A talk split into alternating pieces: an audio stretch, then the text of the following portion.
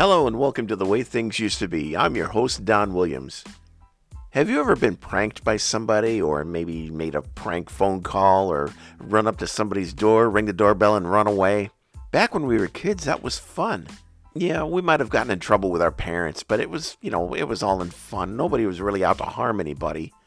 But unfortunately, today, when you prank somebody or when you scam somebody, it's usually to harm that person or to make money off of them illegally.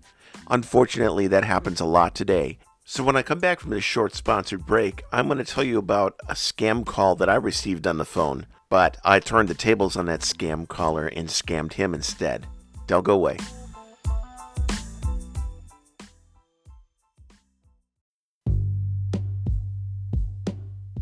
Hello, everybody. It's Don from The Way Things Used to Be. I just wanted to let you know about a new Facebook group that I've started. It's called The Way Things Used to Be. Members can post pictures and videos of their fond memories and have interaction with other members. So make sure you check it out. I'm posting stuff daily. And also make sure you catch up on all the podcasts at anchor.fm. Thanks for listening, and we'll talk to you soon on The Way Things Used to Be.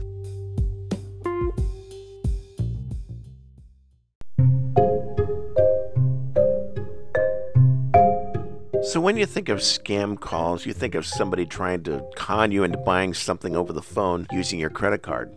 This used to happen a lot, and it was poor sales technique because all they were doing was fishing for somebody to buy something.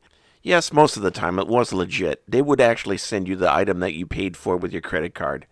But nowadays we're being inundated with scammers, people that are out there to steal your information and take away your hard earned money. I get scam calls on the phone all the time. I usually just hang up on them or I don't answer them at all. But lately I've been getting scam calls from somebody saying they're from the Social Security Administration and that my Social Security number and my benefits have been stopped and my benefits have been canceled because somebody has been illegally using my information. I've seen it on YouTube videos where people will actually talk to a scammer and lead them on by giving them false information and just keeping the conversation going and watching how frustrated the scam caller gets when they don't get what they want. Well, I did something similar to this, but I wasn't frustrating the scam caller. What I was doing was I was scamming him just by giving him all this false information and just leading him on and leading him on. And I was answering his questions to the best of my ability, only I wasn't giving him any legit information. It was all false. And next thing I knew, there were warrants out for my arrest that I needed to wait for the local authorities to come and incarcerate me. So I'm going to back up a little bit and tell you how it started. First of all, I get a phone call. The prefix of the phone number is the same as the prefix on my cell phone, so it had my area code and the first three digits of my own cell phone. So I knew, you know, it probably was a scam because I most of the people in my contact list pop up with their name when they call me. So anyway, I picked it up, and sure enough, I heard an automated voice. It was recorded. Uh, they tried to sound American, but it was very suspiciously uh, Middle Eastern sounding because of some of the inflections in some of the words. It went something like this This is the Social Security Administration. Your Social Security number and benefits have been temporarily suspended due to suspicious activities. To learn more about this, please dial 1. So naturally, I wanted to get this cleared up as soon as possible. I dialed 1, and immediately, without delay, somebody named Sean Thompson answered the phone. Sean sounded very Middle Eastern. Now, I, I can't imagine um, a Middle Eastern man being named Sean Thompson. That's as all American as you can possibly get. So, anyway, I'm speaking with Sean, and Sean is informing me that my benefits and my Social Security number have been suspended and that there's fraudulent, suspicious activity on my account. So I said, Well, I absolutely want to get this cleared up, so tell me what I need to do. So the first thing he asks me for is the last four digits of my Social Security number, which, if they've got my information and they're calling me to clear this up, why do they still need this information from me? They should have had it when they called me. I, I knew right from the phone call right when the number showed up on my phone that it was fake. So I'm just playing along. I'm having a good time with this. So I give him a bogus social security number. I gave him a bogus name. I called myself Frank Nelson. And so throughout the conversation, he kept referring to me as Mr. Wilson. I, I said, It's not Wilson, it's Nelson. Oh, yes, yes, Mr. Nelson. So Sean, or Saeed, or Salam, or whatever his name was, ran my information that I gave him. Let me remind you, this was all false information. To my surprise, there was a slew of federal charges against me, and I was told that the matter was being turned over to the FBI at that moment, and that I would be contacted shortly by local authorities to be taken into custody. Are you kidding me? Seriously? I'm going to be taken into custody? What did I do? I'm having a great time with this because I know it's all totally false. This guy doesn't know who I am. He's got false information, but yet he came up with all these charges against me. This went on for a good 10 minutes.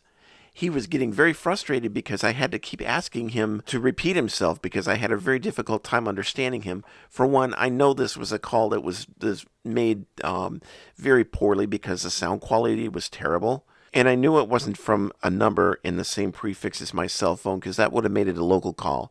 And this was not a local call. It sounded like it was coming halfway around the world. He proceeded to ask me other questions like Did I lose a cell phone anywhere along the way in the last couple of years? And so, yes, I bogusly said, um, Yeah, I lost my cell phone in Indiana while I was traveling. And so he acted like he was taking note of that. And then he was asking me other questions about Have I used any credit cards in the last two weeks? Uh, when I was traveling out of state. And I said, Yes, of course I did. So he's acting like he's taking all this information down, um, but I'm still not giving him any information that he can use. It's all totally fake. So finally, after uh, a few more minutes of this, I'd had enough. I was at work and I needed to get back to I needed to get back to work. So I finally said to him, um, "Listen, I know that you're scamming me and that this is not real, and I just wanted you to know that for the last ten minutes I've been scamming you. You need to get a life." And I said, Have a great day. And I hung up. I had the best laugh over that ever. That's the first time I've ever followed one of these scam calls and where they didn't actually hang up on me before I could even say hello. They actually followed through. Uh, actually, I did get a scam call. Uh, it was it's been about a year or so. I was at work. I was uh, painting a room. I do building maintenance, so I was painting a room, and I had my work phone with me, all of a sudden it rang. And again, it was a very familiar prefix on the phone number, similar to my cell phone. And even back then, as far as a year ago, I knew that uh, scam callers would hijack a phone number and uh, use it to make their scam call. Because then when you um, when they hang up on you or whatever, and you call a number back, it's somebody totally innocent saying, "What? What are you talking about? I didn't call you." So you know their phone number got hijacked. Anyway, I got a call from Consumers Energy, which is our uh, uh, gas and electric company here in Michigan. So um, they informed me that uh, our gas was going to be shut off. Mind you, this is a big apartment complex, two story building. The gas for the entire building is going to be shut off in 30 minutes if I don't pay an overdue bill. So I pressed one, uh, like they said, very similar to the call uh, that I just told you about.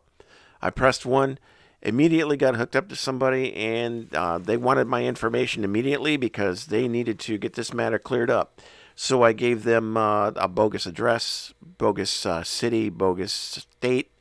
Uh, they acted like they were running the information, and then they came back with, and they came back with, your bill is for two thousand dollars, and you need to pay it right now by credit card, or we will shut off your gas. Again, more Middle Eastern accent. So uh, I have nothing against Middle Eastern people whatsoever. But you know what? When people are scamming me, I don't care what their nationality is. They're wrong. So anyway, I uh, I, I couldn't believe it. Uh, two thousand uh, dollars that was unpaid by my my company, my, this big national company. They didn't pay their gas bill. Wow. So anyway, I, I proceeded to start giving him a bogus uh, credit card number. I was just pulling numbers out of the air, and I was trying to count in my brain how many numbers so that it would sound like a legit number, not just something I was making up. But anyway, um, once I gave him that, and uh, he started asking me some more questions, suddenly the line just went dead. He hung up. So there you go. Uh, that's that's two times now that I've I've tried to follow through with scam calls. I have a lot of fun with that, and I'll tell you what. the next time it happens, I'm going to go even further and see how far I can go before they finally catch on that I'm scamming them. But you know what? Um, uh, these people deserve every bit of the uh, getting scammed back um, for all the times that they have scammed the elderly and the poor and people who just don't realize that they're being scammed. And this this little bit of information is for anybody listening to this podcast don't ever give out your credit card information, social security number, any of your personal sensitive information. Never give it out to anybody who's just calling you and saying uh, that you owe something. You know, you don't. My wife was telling me that uh, somebody that she knows received a call similar to that from uh, from Amazon saying that they owed some money on an Amazon bill and they didn't even have an Amazon account. So you know, just don't don't don't take it as gospel truth anytime somebody calls you up on the phone and tells you that you owe money for something. Just hang it up. Legitimately, if a, if a company is sincere, they're not going to be calling you and bugging you about it. Especially if it's a gas and electric company or if it's um, uh, anything to do with the Social Security Administration, they're not going to call you up and demand payment immediately over the phone. That just doesn't it doesn't work that way. So, anyway, this has been a different kind of a podcast. Um, I but I had to tell you guys about uh, the, the fun I had scamming this scam caller, and I'm sure that's not the end of it. I'm sure it's going to happen again. But uh, you know, if it ever happens to you, um, have fun with it.